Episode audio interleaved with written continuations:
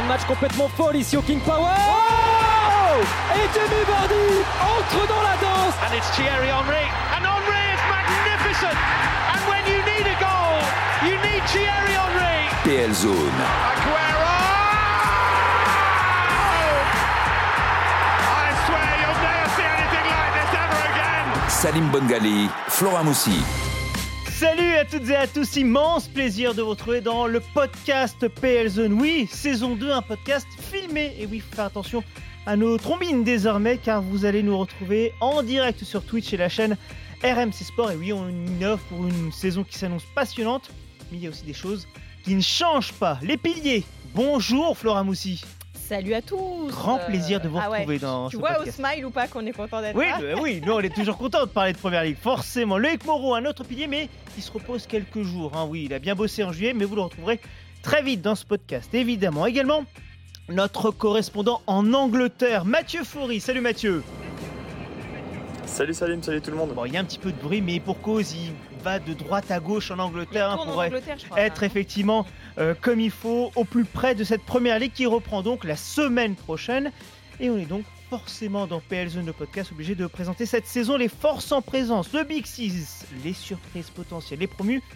Et puis il y aura aussi les promonos et vos questions sur Twitch pendant ce podcast. Et oui, principe du podcast interactif. On est comme ça, PL Zone saison 2 épisode 1. C'est parti. Et la délivrance La voici Manchester City est champion pour la quatrième fois en cinq saisons. C'est la dynastie Manchester City, le plus grand club d'Angleterre du moment. C'est Manchester City.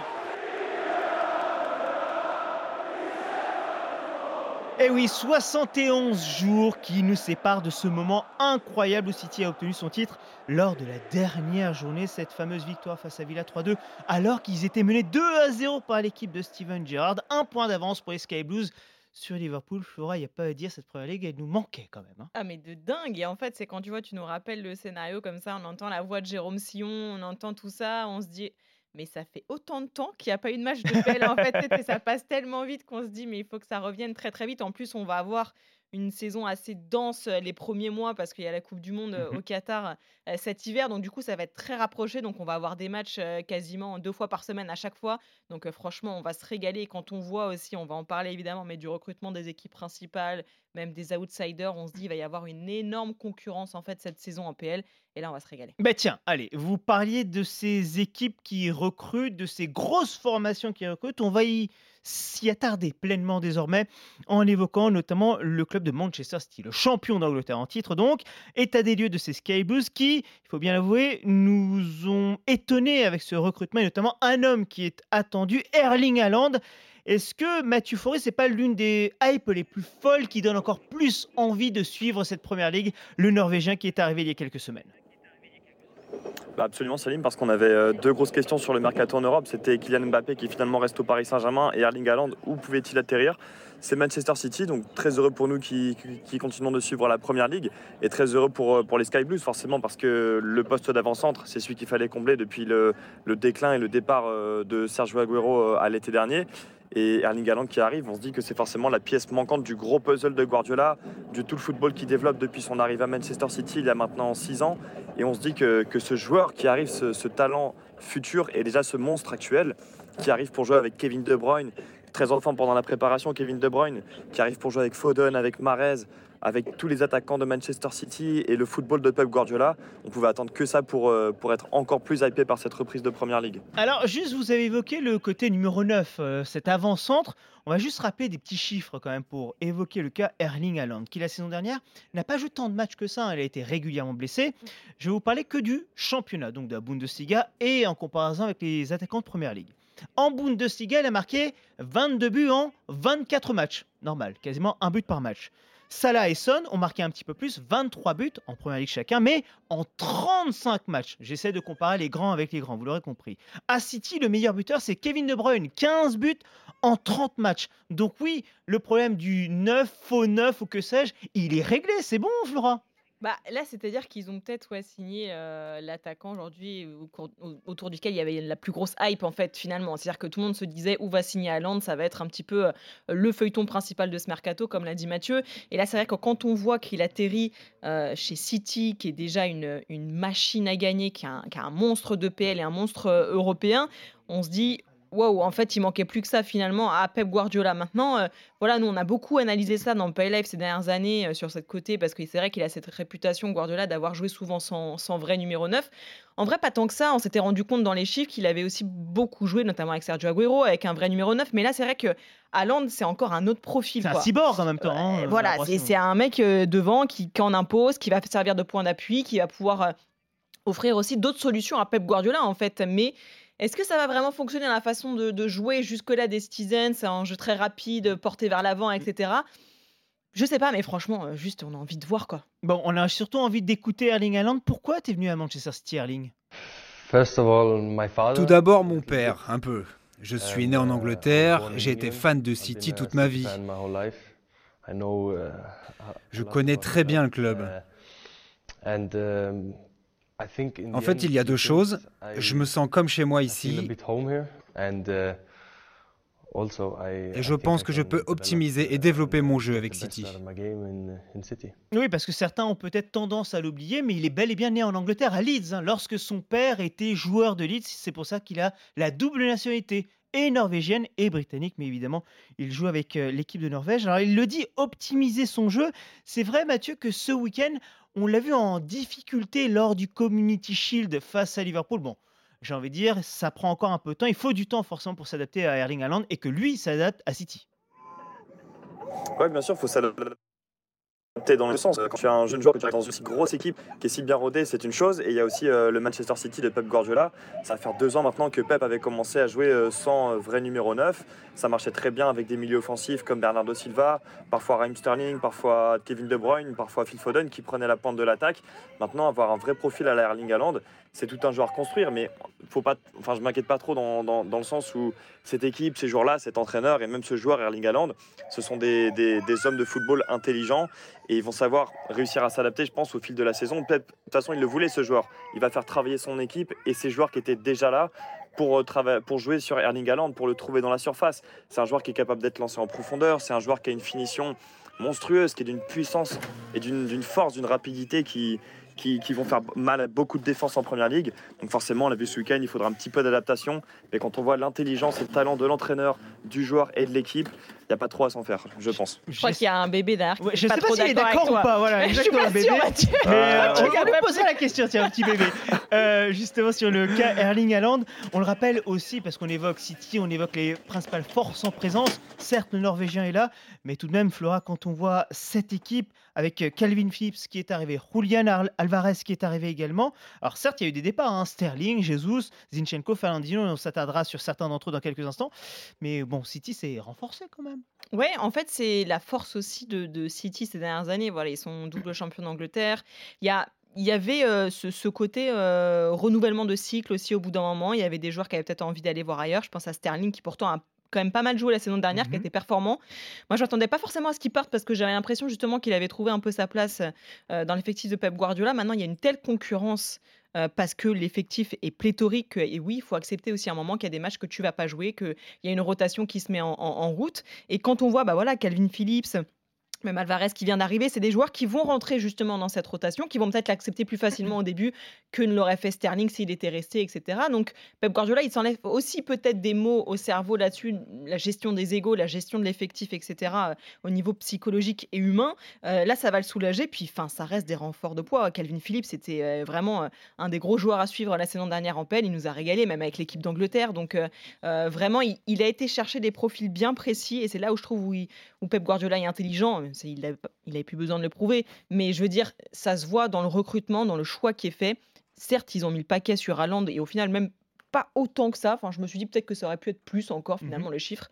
Et euh, il y a évidemment cet énorme recrutement, mais il y a aussi toute l'intelligence derrière, notamment, moi, je trouve, d'aller chercher un joueur comme, comme Calvin Phillips qui va vraiment apporter quelque chose d'autre euh, aux Citizens. Bon, n'hésitez pas en tout cas avec vos questions, vos interrogations, vos réflexions sur le Twitch de RMC Sport, podcast interactif, on le disait. Vous pouvez l'écouter sur l'appli RMC et également donc réagir avec nous en même temps. Ouais, c'est un peu partagé là finalement, euh, notamment sur, euh, sur. Il y en a beaucoup qui ont peur voilà, que Guardiola ne sache pas l'utiliser. Il arrive avec euh, tous les neufs qu'il a eu, il a, il a eu des problèmes. Alors c'est vrai que oui, avec certains numéros 9, il a eu quelques soucis, Pep Guardiola. Il y a de la concurrence, effectivement, nous dit Foot PSG. Donc forcément, il y a beaucoup de, beaucoup de questions quand même. C'est pas fait d'avance, quoi. C'est pas une évidence pour l'instant. Bon, on verra en tout cas ce qui se passera pour Erling Haaland. Premier test pour lui, et quel test? Parce que le test championnat sera la semaine prochaine face à Kurt Zuma. Évidemment, et West Ham, évidemment. Ce sera dimanche prochain. Erling Haaland, donc, qui a raté aussi ce week-end un énorme, une énorme opportunité, hein, c'était face à Liverpool, qui a donc perdu son premier trophée de la saison Ouais. face aux Reds, aux Reds de Darwin Nunez avec une somme colossale pour un joueur qui au final n'a explosé que la saison dernière avec Benfica. 75 millions d'euros plus 25 millions d'euros de bonus pour Darwin Nunez, 23 ans qui arrive numériquement en quelque sorte pour remplacer Sadio Mané, même si le profil c'est pas tout à fait le même. hein. 1m87 pour l'Uruguayen, un pur numéro 9, 1,75 pour le Sénégalais. J'ai bien dit qu'on part quand même, Flora, de très loin, entre guillemets, pour remplacer Sadio Mané qui a marqué les cœurs, les esprits des fans de Liverpool. Alors, j'ose espérer que Darwin Nunez euh, n'a pas l'ambition de remplacer euh, Sadio Je parle Mané. numériquement. Parce hein, que ouais, voilà, numériquement c'est le cas. Maintenant, euh, ouais, je pense que lui, il va essayer de se faire sa propre place. Maintenant, c'est sûr que d'arriver derrière Sadio Mané, ouais, on a envie de dire euh, bon courage, euh, Darwin, parce que c'est vrai que Mané, il a laissé euh, au-delà. Au-delà même du côté purement sportif, il y avait un côté très humain entre Mhm. les supporters de Liverpool Ouais, et Sadio Mané. Il y avait une vraie relation. On le voit de toute façon, ils sont quand même globalement, même s'ils peuvent pas lui en vouloir d'être parti, ils sont quand même tristes, la plupart, d'être, euh, d'être par- de l'avoir vu partir. S'il y a des supporters de Liverpool dans le chat, d'ailleurs, dites- dites-le nous, ce que vous avez pensé de ce départ de, de Sadio Mané. Mais c'est vrai que c'est une lourde tâche pour Nunez parce qu'il y a non seulement le fait de remplacer Mané, il y a ce montant astronomique dont tu as parlé, qui est quand même énorme pour quelqu'un euh, bah, qui... Une sur- saison, la- c'est vraiment sa, sa Exactement. saison dernière, c'est sa saison. Quoi. Exactement. Donc là, on peut se dire, ok. Et en plus, c'est pas vraiment le genre normalement de Liverpool hein, de lâcher des, des grosses sommes Absolument. comme ça pour des joueurs. Donc, euh, on imagine qu'il y a eu un vrai prospect quand même autour de ce joueur-là pour euh, pour le faire venir. Mais il arrive quand même dans un trio d'attaque. Alors trio, quatuor, on sait pas trop comment va jouer vraiment Klopp. Mais quand vous avez ça là d'un côté, vous avez Luis Diaz ou Firmino. Voilà, il est quand même bien entouré. A priori, Jota aussi. voilà, Jota et à Thiago Alcantara, il y a du Ouais. monde pour balancer des ballons, donc je pense qu'a priori, il est dans un fauteuil. Il a eu du mal à démarrer quand même euh, au départ, il y a eu pas mal de critiques, et puis Mm. bah, il l'a prouvé encore là face à City. Il trouve euh, ses marques petit à petit. Mais c'est vrai que ces derniers mois, alors Floral disait, Liverpool le fait pas souvent ça. Alors il y a eu Darwin Nunez avec cette grosse somme, Mathieu. Il y a Luis Diaz aussi. On se souvient en janvier aussi, vous avez mis quand même un gros billet pour aller euh, le chercher. C'est vrai que c'est rare, mais au final c'est en général plutôt payant de la part de Liverpool. Donc il y a aussi de l'espoir quand on l'a vu aussi efficace ce week-end, euh, Mathieu Darwin Nunez avec euh, avec les Reds. Ouais, absolument, Salim. C'est un, un transfert. euh, alors, excuse-moi, j'ai des gros parleurs dans les oreilles pile au moment où tu me lances. Te- C'est bon, ça s'est coupé. Je disais, ouais, Darwin Nunez, pour moi, c'est un choix, c'est un gros, c'est un bon, un bon choix de la part de Liverpool parce que ce qui m'inquiétait avec l'attaque de Liverpool ces dernières années, c'était euh, avec le départ de Firmino, un profil qui manquait dans cette attaque des Reds. Entre les deux ailiers, Salah et Mané, un grand attaquant, un grand numéro 9, capable de déviation, capable d'un jeu de tête. Firmino, il a été crucial, crucial sur tellement d'actions en Ligue des Champions, en Première Ligue, avec sa taille, avec son intelligence, son jeu de corps. Je pense que avec son, déclin, ça manque un petit peu, malgré Jota qui s'était très bien intégré, malgré, euh, malgré Luis Diaz qui a été excellent depuis son arrivée. Je pense que de retrouver un système avec deux ailiers, peut-être Luis Diaz ou Jota, Salah de l'autre côté, qui a délivré euh, une une avant-dernière passe décisive euh, très belle pour Nunez, justement contre, contre City au Trophée des Champions, enfin au Community Shield. Je pense que Nunez, c'est plutôt le profil qu'il fallait pour retrouver un 9 de surface, un, grand numéro 9 à trouver. Tu as parlé de sa taille, la grosse différence avec Sadio Mané. Je pense que Liverpool, ils font un choix qui rééquilibre leur attaque par rapport à ce qu'on a vu ces dernières années. Il y avait un peu l'hésitation. Luis Diaz, est-ce qu'il peut jouer avant-centre pour une finale de Ligue des Champions rapidement contre le Real Madrid? Je pense que là, ils vont retrouver une attaque plus équilibrée, avec un peu plus de certitude au niveau des profils aussi. Tiens, Jürgen Klopp également s'est exprimé pardon, sur Darwin Nunez, sur son arrivée euh, en catimini à Liverpool. Nous avons toujours tendance à penser que si vous payez beaucoup d'argent, les joueurs ne ressentent pas de pression. Ce sont des êtres humains et le premier contact n'est pas toujours parfait. Cette génération de joueurs lit les réseaux sociaux. Ce n'est pas vraiment intelligent, mais ils le font. Darwin est un attaquant différent de ce que nous avons ou ce que nous avions, mais c'est vraiment un bon. Bon, merci Jürgen de rappeler que c'est un bon quand même, Darwin Nunez. Non, mais il y a ce côté, voilà, il arrive aussi, Darwin Nunez, avec un homme, voilà, Jürgen Klopp, qui est dans l'extrême humanité, qui va évidemment le protéger. On le, voit en fait à travers, euh, à travers ça. Et, euh, et j'en profite parce que je vois une question dans le chat euh, de Ricardo Denim qui nous dit Peut-on dire que les recrues de Liverpool s'adaptent très vite? Euh, Oui, finalement, c'est vrai que ces dernières, les dernières recrues offensives. Luis Diaz, même j'ai envie de dire, alors Jota, ça a été plus compliqué sur la deuxième saison, mais première saison, la première, c'était un, un vrai carton Ah quand ouais. il arrive et on se dit. Mais c'est dingue, quoi. Bonne pioche à chaque fois pour Mm. Liverpool. Comment ils font Euh, Ils arrivent à renouveler leur trio offensif comme ça. Donc, oui, a priori, plutôt, ouais, ils s'adaptent vite. Juste Flora, maintenant avec le départ de Mané, au final quand on voit cette équipe de Liverpool, alors, il y a évidemment des grands joueurs, hein, je pense que sur Twitch euh, on sera tous d'accord pour le dire, mais la star, la seule star entre guillemets, c'est Mohamed Salah. Maintenant il est tout seul, il est tranquille, je Bah. Est-ce qu'il a poussé pour le départ de Mané? Je sais pas, mais sais pas. c'est vrai qu'on se posait cette question en fait tous les ans. C'était voilà, euh, même rien que pour le titre de meilleur buteur, pour le titre de meilleur Ouais. joueur africain aussi, s'ils se disputaient euh, chaque saison. Il y avait une vraie concurrence. Alors. Euh, moi, je suis pas dans le vestiaire de Liverpool. hein, Mhm, ça avait l'air quand même plutôt sain entre les deux. Même si, voilà, on a vu plusieurs fois Mané être mécontent parce que c'était souvent lui qui sortait en cours de, mat- de match plutôt que Mohamed Salah. Donc, euh, il y avait, voilà, je pense que Mané, c'est ce qu'il a cherché aussi en voulant partir et aller dans un club comme le Bayern. Alors, je vais lui dire, t'arrives en, Ba- euh, en Bavière, t'es pas tout seul non plus. Il y a quand même de la concurrence. Ah oui Mais voilà, pour Mohamed Salah, c'est vrai que là, il devient la superstar en fait de, de Liverpool, qu'il était déjà plus ou moins, mais là, il n'y a plus de contestation. Mathieu, vous euh, compléter Ouais, bien sûr, ça là, évidemment, on parlait, je parlais du trio euh, du, sacre de 2019 en Ligue des Champions et de 2020 en Première Ligue avec euh, Salah, Mané et Firmino. De- des trois, il est le seul qui va rester titulaire et c'était déjà la superstar de ce Liverpool. C'est le pharaon, c'est le joueur le plus prisé des supporters, c'est le joueur qui a le plus de, drapeaux à son effigie et de chants dans le COP à Liverpool. Maintenant, il va rester la seule star de cette équipe en, attaque. Maintenant, les autres euh, sont arrivés il y a plus récemment, ils doivent s'affirmer aussi. Donc évidemment, c'est lui qui aura à charge de, tenir le, front de cette attaque. Et pour compléter aussi ce que vous disiez par rapport à l'adaptation des joueurs, c'était, euh, je prenais le cas de, Luis Diaz qui arrivait euh, à Noël. Son, par exemple, Luis Diaz, les instructions de Klopp et pour l'équipe et pour Luis Diaz, c'était laissez-lui le plus de liberté possible. On sait que tu as du talent, on sait que tu as de la tonicité, on sait que tu as du naturel, de la vivacité. Exprime ça, laisse-toi t'exprimer. Je te mets pas de trop de conditions tactiques. Et c'est toi qui. L'équipe, va travailler autour de toi, sans les coups, et puis vas-y.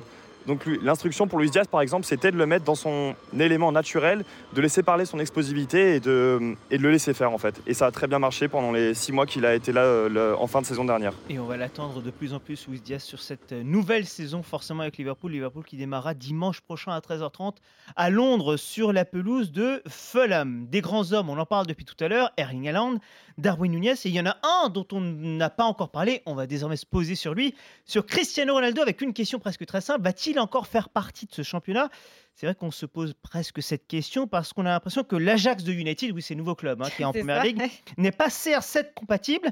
D'ailleurs, ces dernières semaines, sans le portugais, on a vu un Manchester United plutôt brillant, percutant lors des rencontres amicales. D'où une question doit-on virer CR7 Oui, question très space, je vous l'accorde.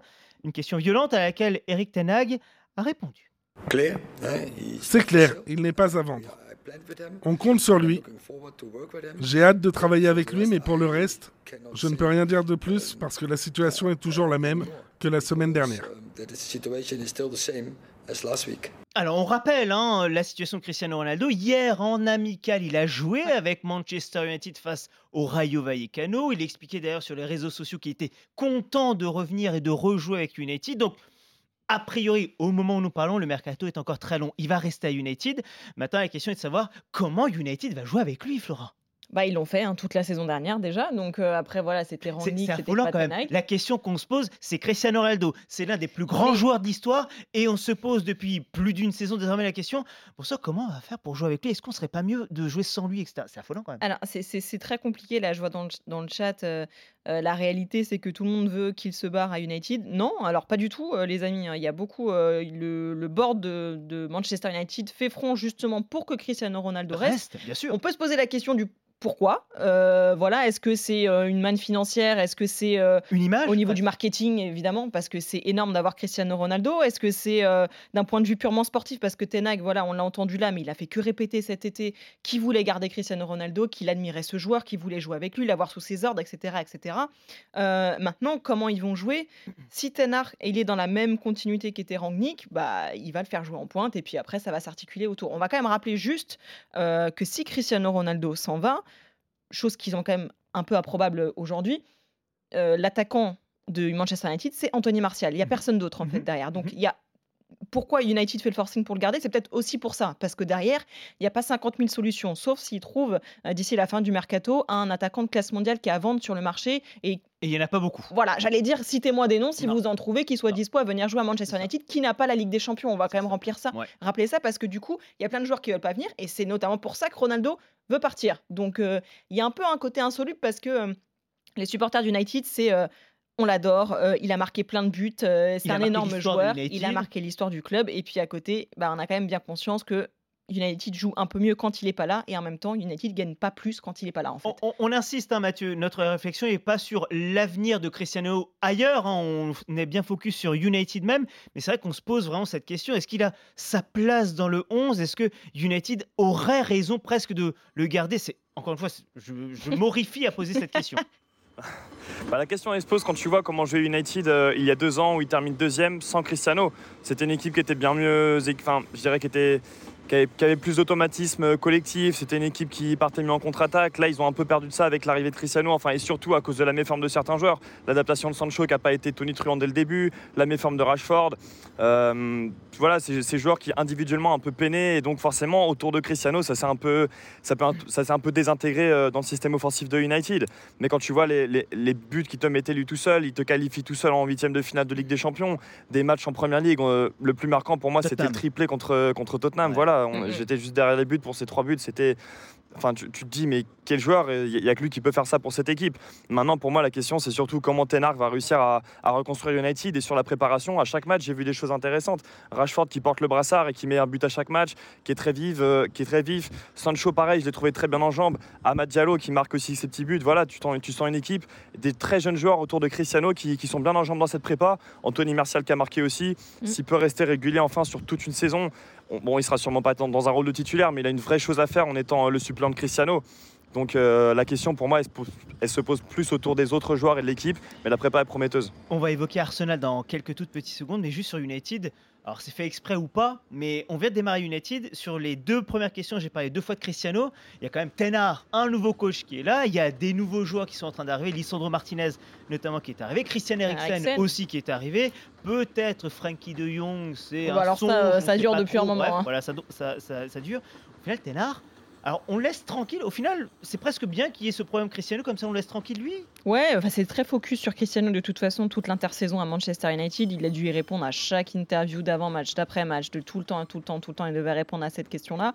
Euh, c'est vrai que voilà, lui, il continue de travailler, mine de rien, sans lui, parce que, a priori, moi je pense qu'il va être là hein, pour le premier match du championnat ce week-end. Euh, enfin, il n'y a pas de raison qu'il y soit pas, mais euh, le problème, c'est qu'il n'a pas beaucoup joué non plus avec le reste de l'équipe. L'équipe qui a un petit peu changé, mine de rien. Il y a beaucoup de jeunes qui ont joué aussi cet été à l'intersaison. Ça, c'est assez habituel, mais ça arrive. Donc, du coup, United en fait va devoir être performant dès le début de la saison et va devoir répondre dès le début parce que c'est vrai que sinon derrière ils vont prendre un retard fou. Et quand on voit qu'au cours de la saison dernière ils ont euh, craqué euh, euh, en milieu de saison puis à la fin ils peuvent pas se permettre de laisser passer en fait une deuxième saison sans Ligue des Champions. Donc là il y a une vraie pression pour Manchester United. Il y a un vrai, une vraie nécessité de bien faire pour Tenard qui est en train de reconstruire tout effectivement, en allant piller un peu les rédiviseux, euh, en ayant cherché des anciens joueurs à lui, en faisant sa petite tambouille néerlandaise, euh, voilà. On verra si ça prend ou pas euh, à United, mais ça paraît quand même relativement intelligent comparé à ce que United a pu faire dans les derniers mercato. Vous êtes dans ce podcast, podcast euh, premier podcast PL Zone de la saison sur RMC avec Twitch et le Twitch RMC Sport et dans Twitch interactif qui vous permet donc de réagir pendant ce podcast. On a évoqué City, on a évoqué Liverpool, on a évoqué United et Arsenal dans tout cela. Parce que United sera en Europa League, on le rappelle, jouera le jeudi soir. Arsenal jouera le jeudi soir. Mais quand on récupère Zinchenko, quand on a Fabio Vieira, quand Mathieu, on récupère Saliba, quand on a Gabriel Jesus pour 52 millions d'euros. Arsenal, c'est l'équipe qui, sur les deux dernières saisons de Première Ligue, a le plus dépensé. Avec un 9 en plus, c'est la bonne année, non? Pour euh, le recrutement, oui. Je pense il faut coupler ça aussi à la bonne dynamique des Gunners sur toute la deuxième partie de saison dernière.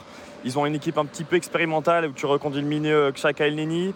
Bon, ils n'arrivent euh, pas à se qualifier en Ligue des Champions avec les, erreurs de fin de saison, mais je pense qu'avec ce recrutement, effectivement, Zinchenko, je ne sais pas exactement où est-ce qu'on le verra. Pour l'instant, il a plutôt été côté gauche sur la préparation. Moi, je le verrais bien au milieu pour équilibrer le milieu de terrain d'Arsenal, qui est un gros point faible depuis longtemps. Mais surtout, tu parlais de Gabriel Jesus. 20 buts en 5 matchs pour Arsenal sur euh, toute la prépa, dont 7 de Gabriel Jesus. C'est incroyable. Le, mec, là, tu te dis que tu as trouvé un. Il fallait remplacer deux attaquants quand même. L'été dernier, tu avais Aubameyang Lacazette. Fallait les remplacer par une seule recrue. Quand tu vois ses stats et ses performances depuis le début, c'est excellent. Le, mec, c'est ses déplacements dans la surface, son triplé contre Séville, son doublé presque triplé contre Nuremberg, euh, même à son premier match. Dans ses déplacements, les joueurs arrivent à le trouver. Haute-garde, Martinelli, c'est un attaquant un petit peu plus jeune aussi que j'arrive bien à identifier avec euh, Smith Rowe, Saka, Martinelli, Haute-garde. Donc pour l'instant, je trouve qu'on a une vraie alchimie en attaque et vivement de voir le début de, la saison pour, euh, pour voir ce que ça donne. Mais je pense qu'on a, on a un bon truc pour l'attaque des Gunners. Martin Haute-garde qui sera le capitaine, faut-il le rappeler, d'Arsenal en cette saison 2022-2023. Juste pour compléter vos propos, vous le disiez, vous évoquiez cette prépa. Six victoires en six matchs pour Arsenal, dont un 6-0 face à Séville. La dernière rencontre, c'était ce week-end. Flora, est-ce qu'on peut avoir euh, un bon feeling du côté des Gunners peut-être? Enfin J'ai l'impression qu'on se pose cette saison, euh, cette question à, chaque, saison. En fait, euh, voilà, je, je, sais pas. Moi, je suis toujours un peu sceptique.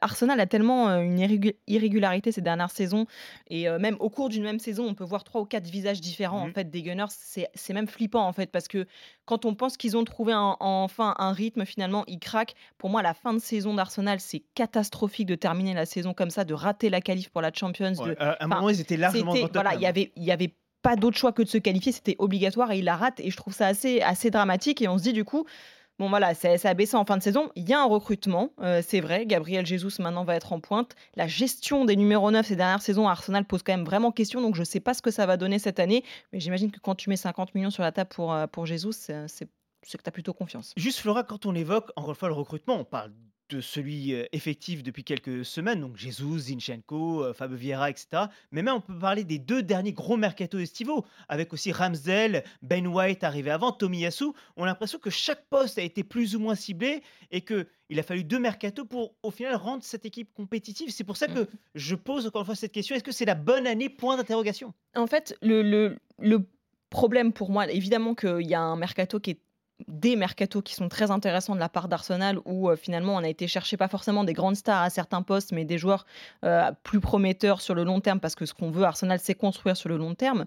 Maintenant ce qui me gêne c'est du coup en renouvelant autant l'équipe euh, aujourd'hui voilà votre capitaine c'est Martin Odegaard.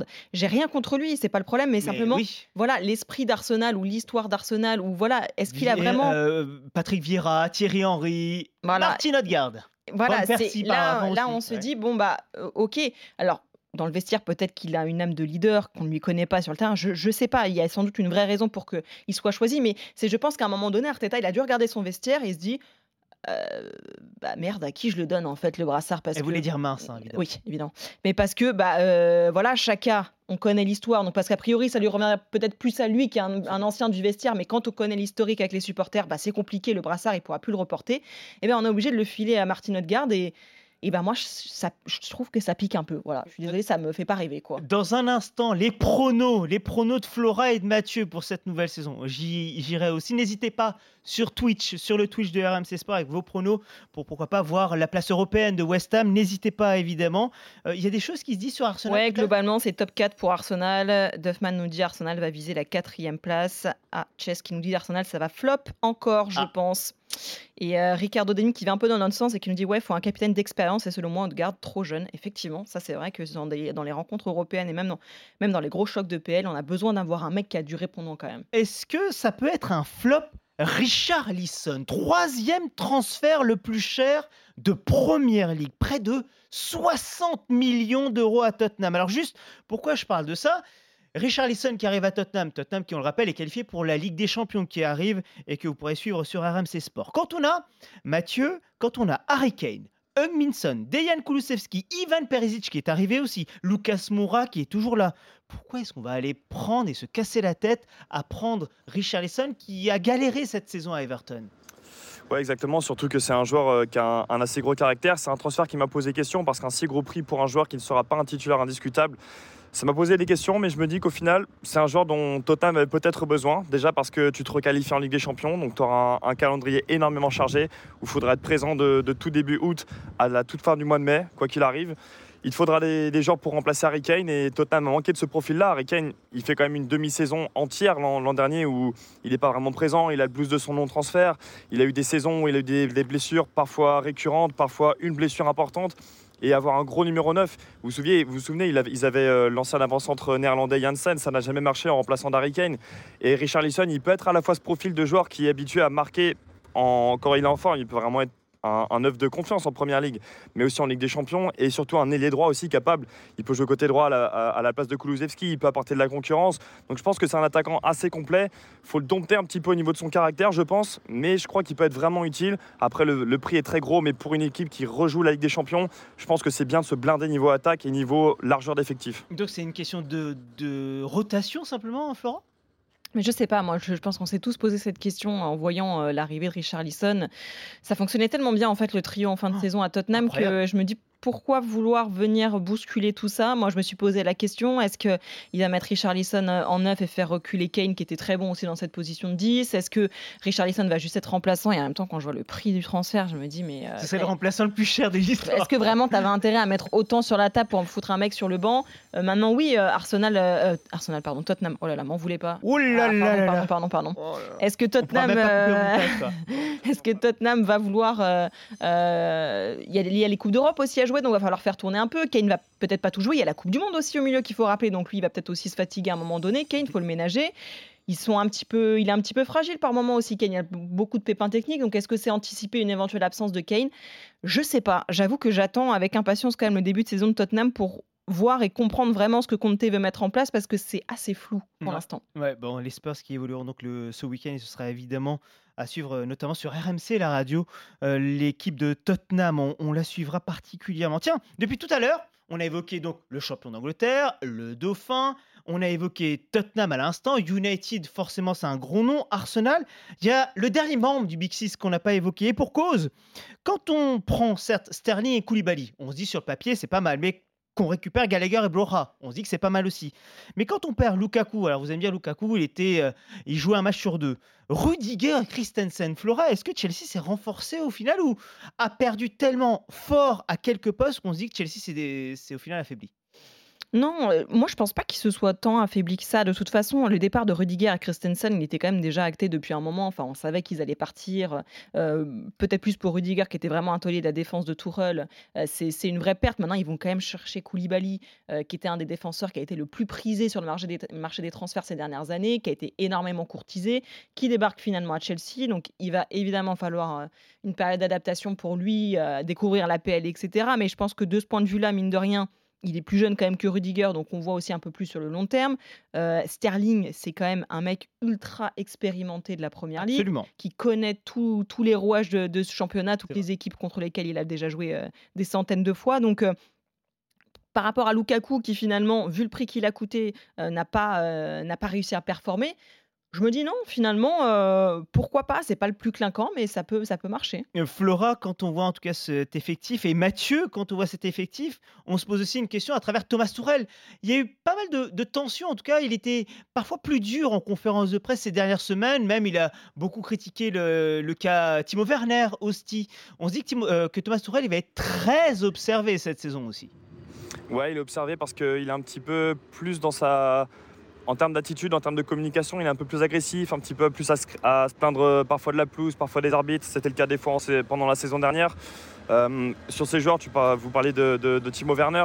Donc c'est un, coach qui a l'air un petit peu plus touchy au niveau de sa communication, mais bon, va falloir se concentrer sur le football. Vous parlez de l'effectif. Je pense que Chelsea, je dirais un effectif renforcé en défense, mais un effectif qui a encore et qui a par contre plus de questions en attaque.